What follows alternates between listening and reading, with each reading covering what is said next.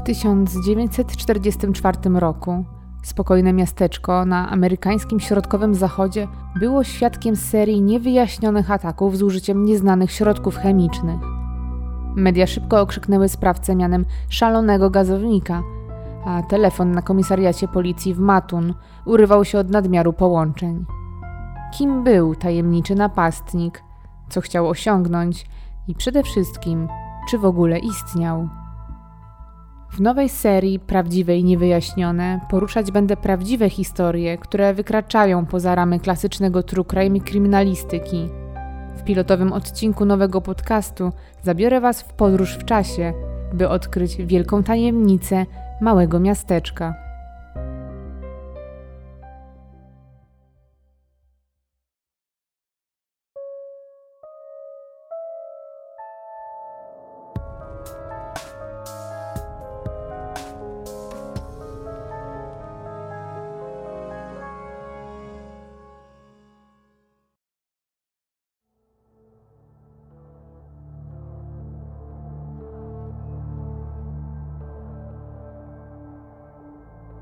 Jest wrzesień 1944 roku. Amerykańska machina wojenna jest rozgrzana do czerwoności. Wojna skończy się za rok, ale w tym momencie nikt tego jeszcze nie przeczuwa. Chociaż działania na Pacyfiku zaczęły przynosić efekty i teraz to Amerykanie prowadzą działania ofensywne, to front europejski został otwarty zaledwie miesiąc wcześniej, w czasie lądowania aliantów w Normandii. W siłach zbrojnych Stanów Zjednoczonych służy obecnie ponad 11 milionów mężczyzn i kobiet, a cała gospodarka nastawiona jest na produkcję sprzętu wojskowego, amunicji i zapasów potrzebnych, by przechylić szale zwycięstwa na swoją stronę. Nawet w sielskich, małych osadach, oddalonych tysiące kilometrów od teatru działań, w powietrzu unosi się uczucie niepokoju – Telewizja, radio i plakaty propagandowe straszą przed radzieckimi i japońskimi uśpionymi szpiegami, nocnymi nalotami, atakami bronią chemiczną i biologiczną, czy nawet otwartą inwazją na USA.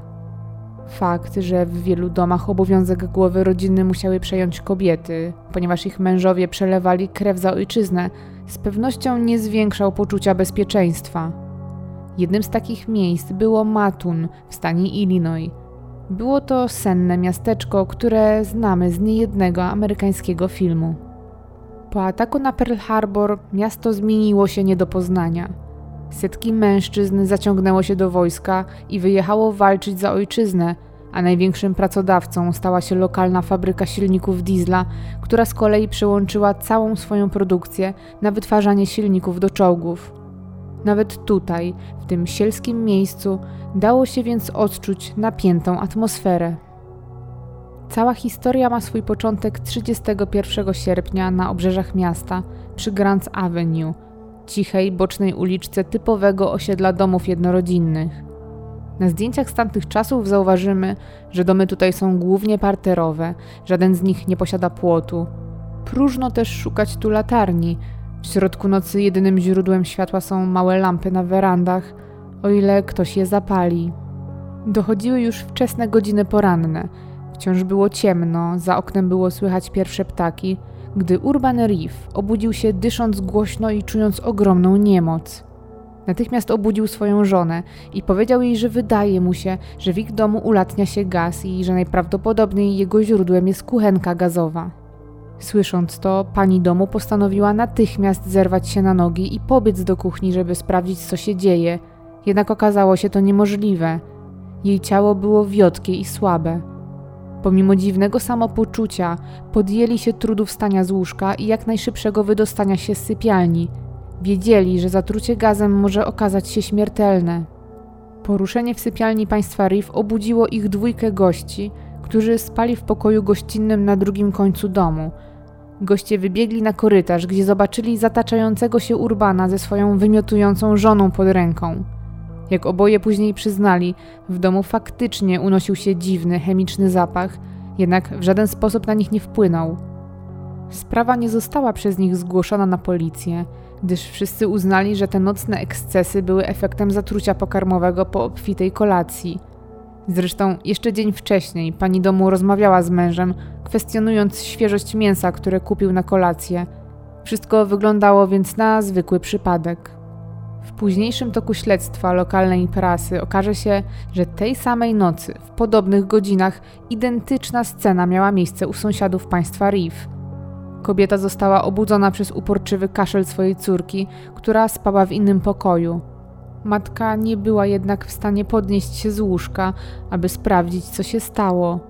Dręczyły ją mocne zawroty głowy, a chwilę później straciła przytomność i obudziła się dopiero rano, bez żadnych symptomów zatrucia. Ta sprawa również nie została zgłoszona na policję. Kobieta uznała, że był to jednorazowy incydent zdrowotny. Kolejnego dnia, 1 września, Eileen Kearney poprosiła swoją siostrę, żeby ta została z nią na noc, gdyż jej mąż miał wrócić dopiero nad ranem, a w domu znajdowała się duża suma pieniędzy, którą chwilę wcześniej wspólnie wypłaciły z banku. Kobiety nie były zbytnio ostrożne, gdyż po powrocie do domu zabrały się za liczenie gotówki na stole w salonie, co było doskonale widoczne dla każdego przechodnia z ulicy. Gdy skończyły liczenie, zbliżała się godzina 23. Pani domu udała się więc do łazienki, żeby oddać się wieczornej rutynie i pójść spać. Niedługo przed północą Eileen wraz ze swoją trzyletnią córką położyły się w głównej sypialni domu. Kobieta niemal natychmiast poczuła słodki i bardzo silny zapach unoszący się w powietrzu. Szybko jednak zaczęła sobie to racjonalizować i winę za nieprzyjemny odór zgoniła na kwiaty, które zasadzone były w ogródku i fakt, że zostawiła w sypialni otwarte okno. Czas mijał, a zapach nie ustawał, wręcz przeciwnie – Wzmagał się na sile do momentu, gdzie stał się tak nieznośny, że Eileen postanowiła zareagować. Było już jednak za późno. Jej gardło było suche, usta i nos paliły żywym ogniem, a nogi odmówiły posłuszeństwa. Jej krzyk i płacz jej córki postawiły na nogi siostrę Eileen Martę, która natychmiast przybiegła z pokoju obok, aby pomóc. Gdy tylko weszła do sypialni, poczuła duszący gaz unoszący się w powietrzu. Zachowując jednak zimną krew, wybiegła z domu w poszukiwaniu pomocy. Swoje kroki skierowała w stronę najbliższego sąsiada, pana Robertsona, który bez wahania zadzwonił po policję, a następnie chwycił za karabin i pobiegł na posesję państwa Kearney, będąc przekonanym, że miała miejsce próba włamania. Na podwórku jednak nikogo nie było. Jedynym śladem po włamywaczu były podeptane kwiaty, które zasadzone były dokładnie pod oknem do głównej sypialni domu. Na miejsce przybyła policja, ale nie wykryła sprawcy ani nie znalazła żadnego śladu próby włamania. Zresztą tej nocy okna do domu były w wielu miejscach otwarte. W notatce funkcjonariusze odnotowali, że opisywane symptomy paraliżu ustały nie widzieli też podstaw do dalszego angażowania się w sprawę i po krótkiej rozmowie po prostu odjechali. Jeszcze w czasie oględzin policyjnych Eileen zadzwoniła do korporacji taksówkarskiej, aby poinformowano jej pracującego tam męża o zajściu i o tym, żeby natychmiast wrócił do domu, co ten zresztą uczynił. Na zegarku dochodziło w pół do pierwszej w nocy, gdy Bert Kearney zbliżał się do podjazdu swojego domu – gdy był już zaledwie kilka metrów od garażu, zauważył coś kątem oka. W słabej oświetlonej części ogrodu, zaraz przy jednym z okien domu, dostrzegł sylwetkę wysokiej osoby, ubranej na czarno i noszącej czarną, dopasowaną czapkę. Nie myśląc długo, krzyknął na intruza i zaczął biec w jego stronę. Ten jednak okazał się za szybki dla Berta i po chwili zniknął w ciemności. Domy w tej okolicy nie miały płotów, więc zarówno zakradanie się, jak i ucieczka nie stanowiły żadnego problemu. Prasa szybko podchwyciła temat i sobotnia edycja lokalnej gazety wydała artykuł, w którym opisała przeżycia Eileen i Berta. Jeszcze tego samego dnia na policję zgłosiły się trzy kolejne rodziny, które zeznały, że tamtej nocy padły ofiarą podobnego ataku.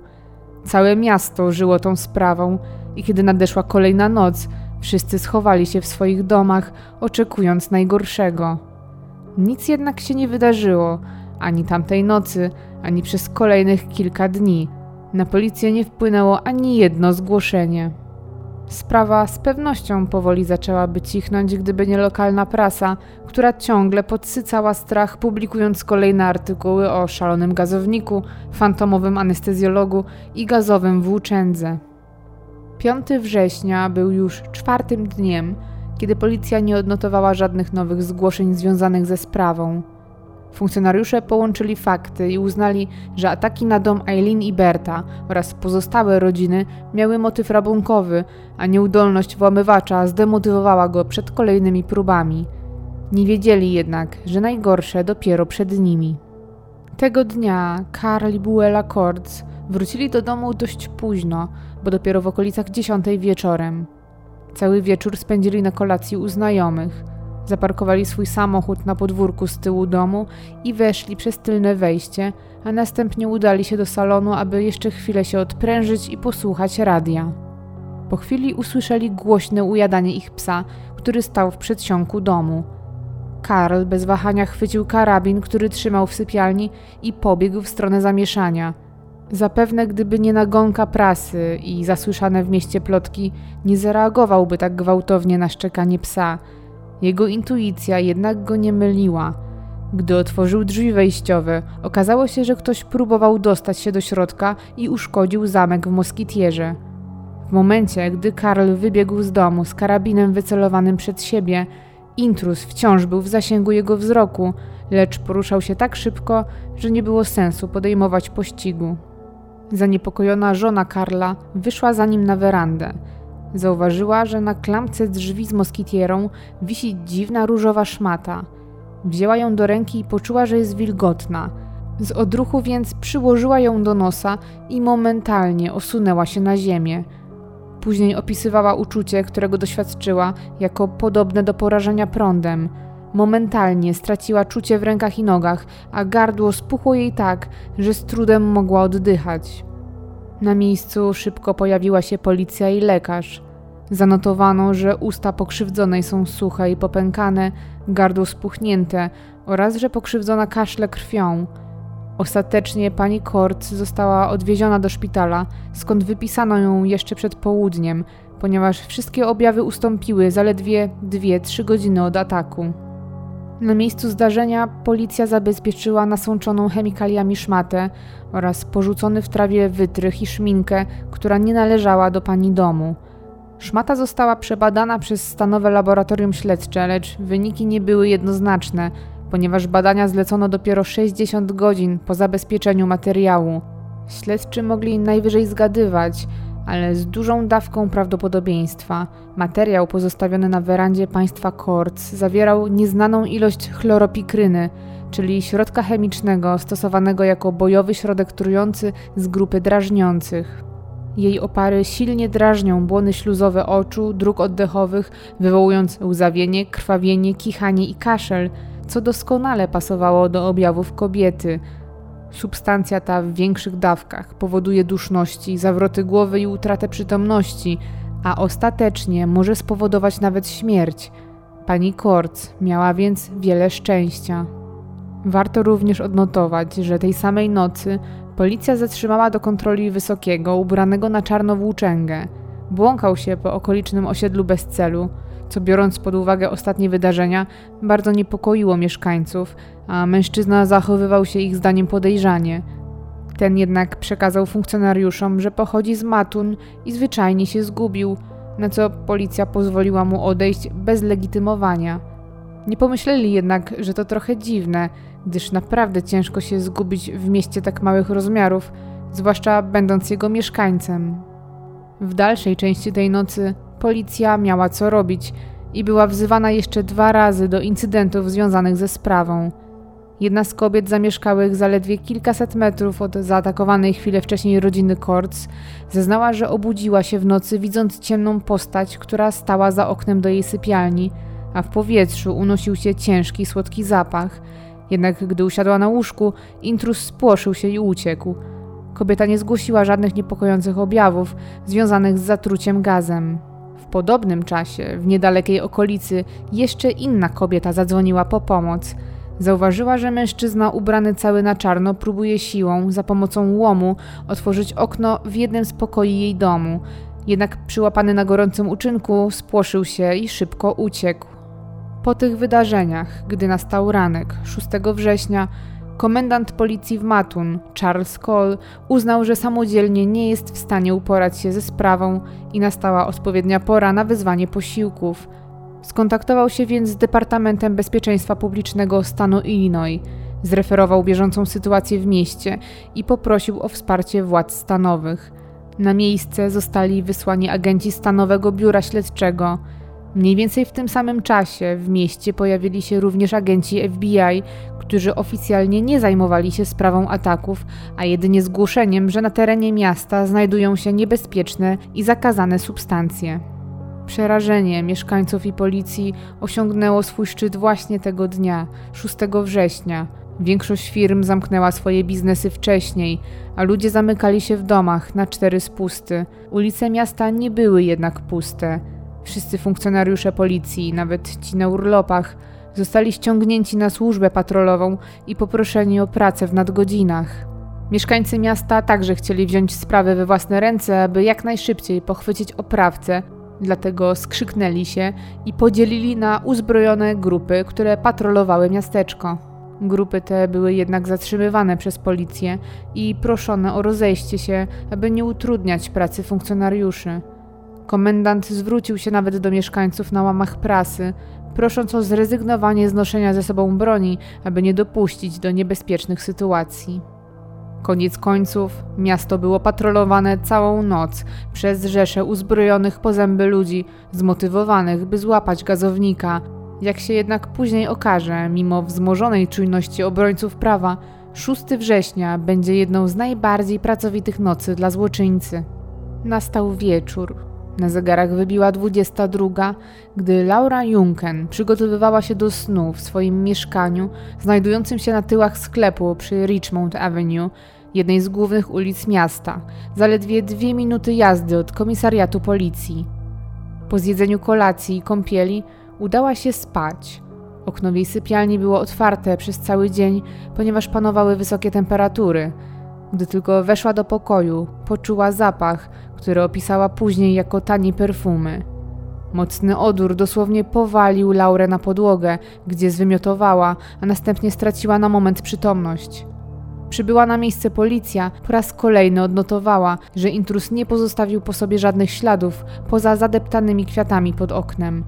Tej nocy szaleniec uderzył jeszcze sześć razy, a zeznania wszystkich pokrzywdzonych były niemal identyczne.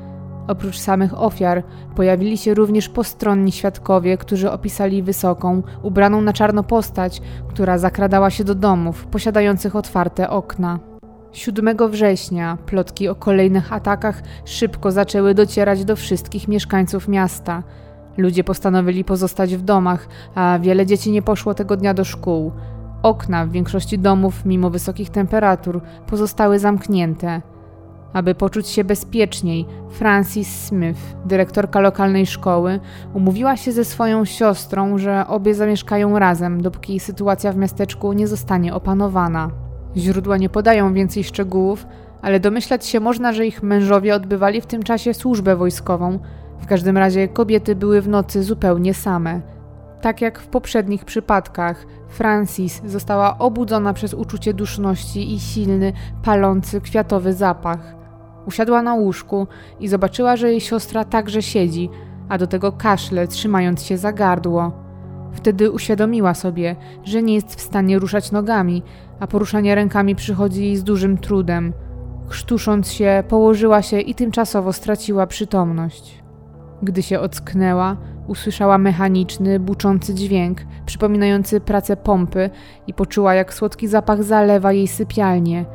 Przechyliła głowę w stronę okna, które okazało się otwarte, i ujrzała metalową rurkę, z której wydobywał się błękitny gaz. Sparaliżowana mogła tylko obserwować czarną sylwetkę wysokiego, szczupłego mężczyzny, który patrzył na jej agonię. Po pewnym czasie mężczyzna zniknął, a paraliż zaczął ustępować. Kiedy nabrała odrobinę sił, Francis usiadła na łóżku i zaczęła wołać swoją siostrę, ale wtedy znajomy już dźwięk mechanicznej pompy znowu rozbrzmiał w sypialni. Szaleniec wrócił i ponownie wsadził przez okno rurkę, rozpylając niebieski gaz. Obie kobiety natychmiast straciły przytomność. Był to pierwszy przypadek, gdzie gazownik tak uporczywie nękał swoje ofiary. Przybyła na miejsce policja ustaliła, że podobnie jak w innych przypadkach napastnik nie wszedł do domu, a jedynie obserwował swoje ofiary zza okna. Kolejny dzień, 8 września, Ponownie jak poprzednie przyniósł nowe, jeszcze bardziej sensacyjne tytuły w prasie. Można było również usłyszeć dużą ilość plotek i inne historie ataków. Mimo, że oficjalnych zgłoszeń na policję było tylko kilka, to prawie każdy w mieście znał kogoś, kto został zaatakowany przez gazownika. Sprawa robiła się powoli niedorzeczna. Od pierwszego ataku na dom Urbana Rifa minął już tydzień, a w mieście roiło się od reporterów z dużych ogólnokrajowych gazet, policjantów pracujących w nadgodzinach i różnego rodzaju agentów federalnych i stanowych. Z całą pewnością Matun nie przypominało już sielskiego miasteczka z amerykańskiego snu. Również tej nocy gazownik dało sobie znać. Był późny wieczór, a Leroy Cook spędzał go w swojej taksówce, jeżdżąc po mieście w oczekiwaniu na jakieś zlecenie – jednak odkąd rozpoczęła się paranoja związana z nocnym gazownikiem, mało kto decydował się na wychodzenie z domu po zmroku. Tocząc się powoli przez jedną z alej w mieście, dostrzegł dziwną chmurę gazu wiszącą nad trawnikiem jednego z okolicznych domów. Natychmiast powiadomił on policję, ale zanim ta zdążyła pojawić się na miejscu, wokół chmury gazu zebrał się duży tłum gapiów, lokalnych mieszkańców i reporterów. Ci odważniejsi postanowili zbadać działanie substancji na własnym organizmie i w przypadku każdego z nich reakcja była taka sama. Zaczęli się krztusić i łapać za gardło oraz odczuwać dziwne łaskotanie w rękach i nogach, a tak przynajmniej twierdzili. Przybyłej na miejsce policji nie udało się zbadać opisywanej substancji. Epicentrum chmury znajdowało się zaledwie kilka metrów od domu rodziny Driscollów, a dokładniej od okna głównej sypialni – Pojawiły się więc spekulacje, jakoby chmura była efektem nieudanego ataku, np. spowodowanego rozszczelnieniem się butli gazowej. Pomimo prawdopodobnego niepowodzenia, gazownik nie odpuścił i tej samej nocy na drugim końcu miasta zaatakował dom rodziny Hasquellów, w którym tej nocy przebywały trzy kobiety, których mężowie służyli w wojsku i które dla zwiększenia poczucia bezpieczeństwa postanowiły zamieszkać tymczasowo razem. Według zeznań pani Hasquell, nieznany sprawca wykorzystał uchylone okno w salonie, aby wypełnić dom nieznanym gazem, co obudziło wszystkich domowników i sprawiło, że doznali poparzeń górnych dróg oddechowych, zawrotów głowy oraz częściowego paraliżu nóg. 9 września czołowy śledczy z ramienia Stanowego Biura Śledczego przyznał otwarcie, że to najdziwniejsza sprawa, z jaką miał do czynienia przez całą swoją karierę. Starał się nakreślić portret psychologiczny napastnika. Opisywał go jako osobę z jednej strony mającą silne problemy psychiczne i niestabilną, a jednocześnie kogoś o ponadprzeciętnej inteligencji i wiedzy z zakresu chemii. W wywiadzie zdecydowanie wykluczał motyw seksualny i rabunkowy, ale jednocześnie nie był w stanie wskazać żadnego innego. Także tego dnia, wieczorną porą, pojawiły się kolejne ataki niezrównoważonego gazownika. Pierwszy telefon na policję rozbrzmiał już po zmroku. Był to Louis Hardin, który poinformował funkcjonariuszy, że w czasie, gdy był w pracy, jego szwagierka i syn zostali zaatakowani paraliżującym gazem.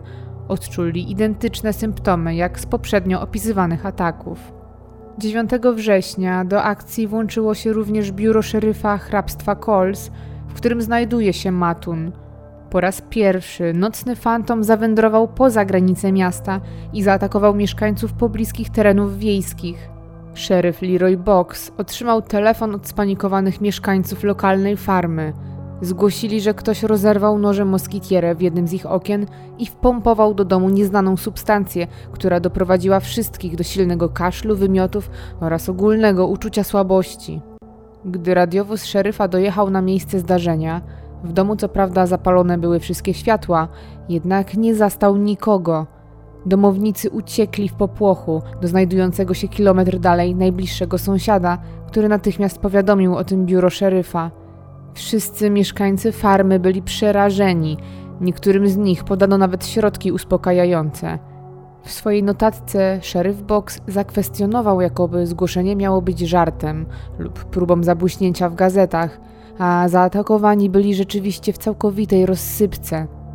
Mniej więcej w tym samym czasie do szpitala w Matun zgłosili się państwo Fitzpatrick, którzy zeznali, że w ich domu rozpylono nieznaną substancję, która wywołała u nich silne wymioty, jednak bez żadnych badań zostali po prostu odesłani do domu jako zdrowi, mimo że oboje posiadali widoczne oparzenia chemiczne na ustach i w gardle.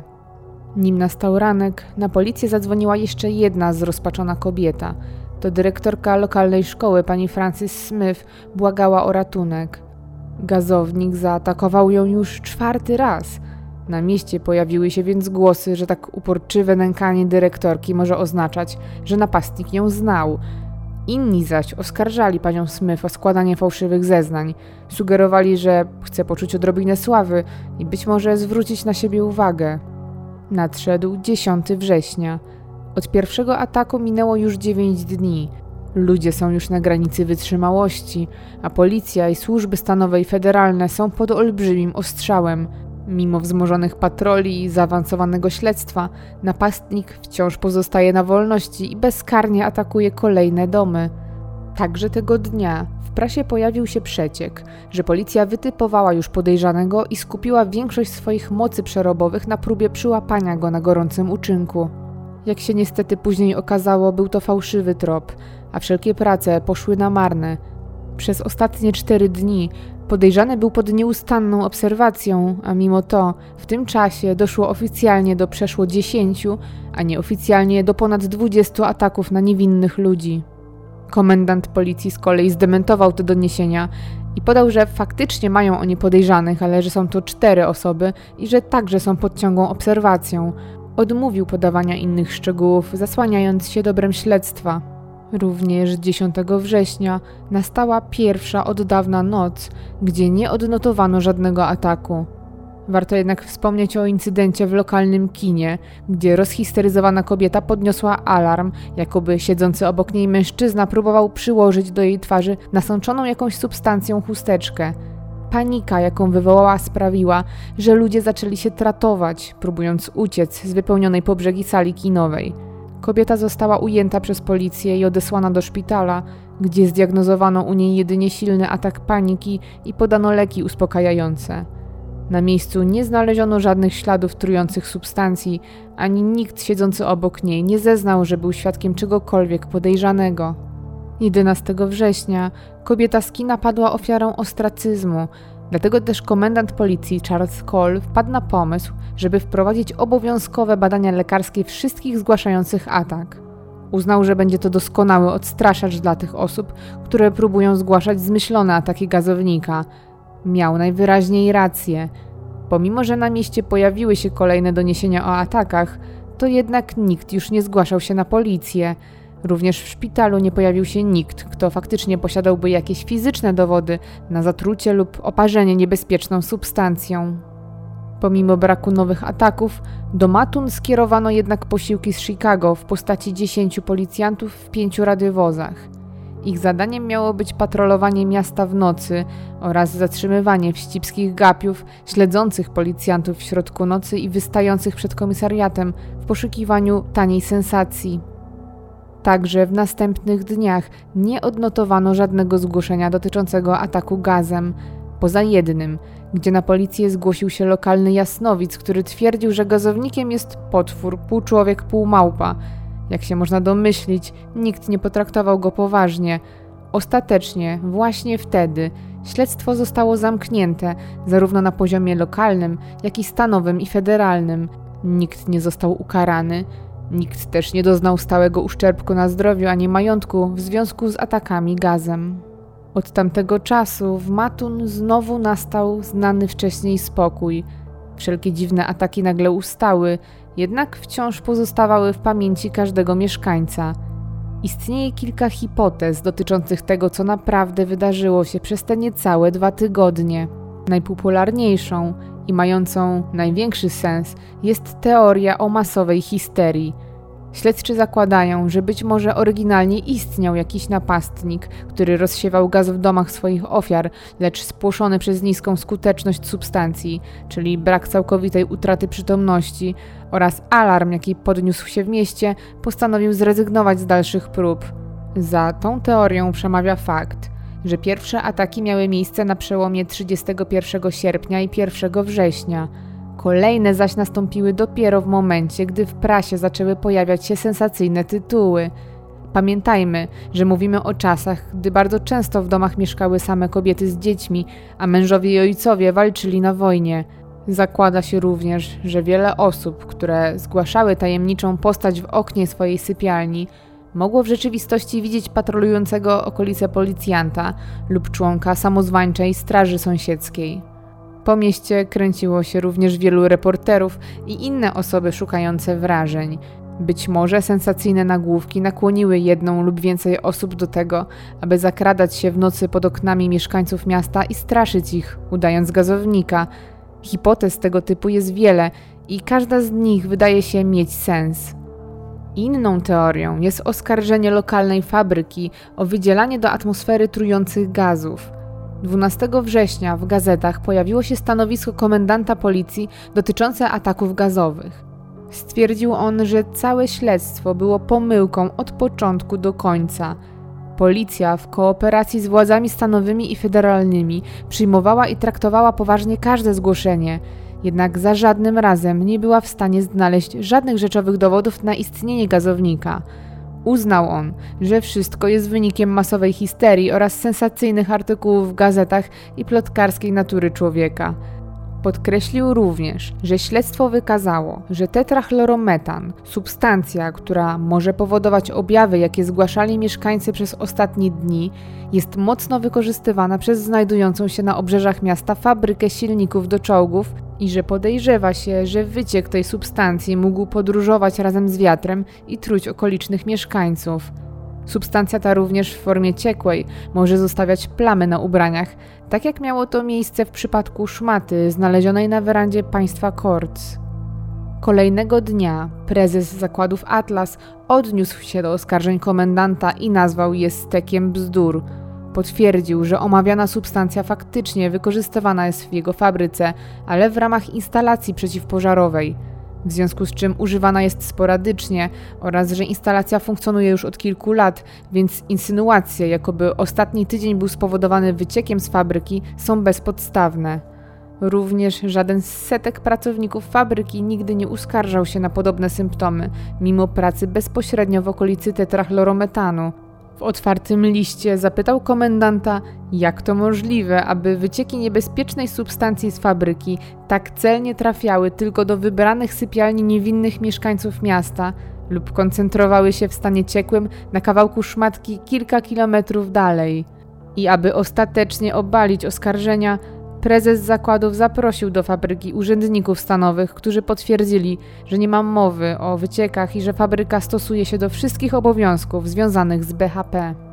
Mniej popularną, ale również braną pod uwagę teorią jest możliwość istnienia prawdziwego napastnika. W swojej książce Scott Maruna, lokalny historyk z Matun, przedstawia hipotezę, jakoby napastnikiem miał być jeden z mieszkańców miasta, Farley Llewellyn. Rzekomo był to niezrównoważony psychicznie i pasujący do opisu wysoki i szczupły młody mężczyzna. Pochodził z dość ekscentrycznej, ale znanej w okolicy rodziny. Farley ukończył Uniwersytet Illinois z tytułem magistra chemii, po czym wrócił do domu rodzinnego w Matun, gdzie głównie pomagał w sklepie. Był typem samotnika, Miał do tego problemy alkoholowe i różne dziwne maniery, które dzisiaj podciągnięto by pod spektrum choroby Tureta lub nawet pod schizofrenię. Był również homoseksualistą, co ostatecznie przekreśliło możliwość jego koegzystencji z resztą społeczeństwa. Pamiętajmy w końcu, że mówimy tutaj o 1944 roku, kiedy rasizm i homofobia były u szczytu. Farley typowany jest przez niektórych jako główny kandydat na szalonego gazownika z powodu incydentu, który miał miejsce zaledwie kilka dni przed pierwszym atakiem. Rzekomo jego sąsiadka z naprzeciwka była świadkiem, jakoby Farley doprowadził w przyczepie na podwórku swojego domu do małego wybuchu, po którym ze wszystkich okien i drzwi zaczął wydobywać się gaz lub dym. Chwilę później Farley opuścił przyczepę ogłuszony, lecz w jednym kawałku – Wezwana na miejsce policja nie potrafiła ustalić przyczyny wybuchu, a rodzina Farleya odmówiła składania zeznań. Według sąsiadów Farley prowadził w przyczepie laboratorium i często wydobywały się z niego różne dziwne zapachy. Czy były to próby uzyskania gazu, którym atakował później niczego nieświadomych ludzi w Matun? Jedno jest pewne – Farley został ubezwłasnowolniony przez swoją zaniepokojoną rodzinę 11 września 1944 roku i odesłany do szpitala psychiatrycznego, gdzie spędził resztę życia. Rodzi się więc pytanie, czy to przypadek, że ataki ustąpiły praktycznie w tym samym czasie.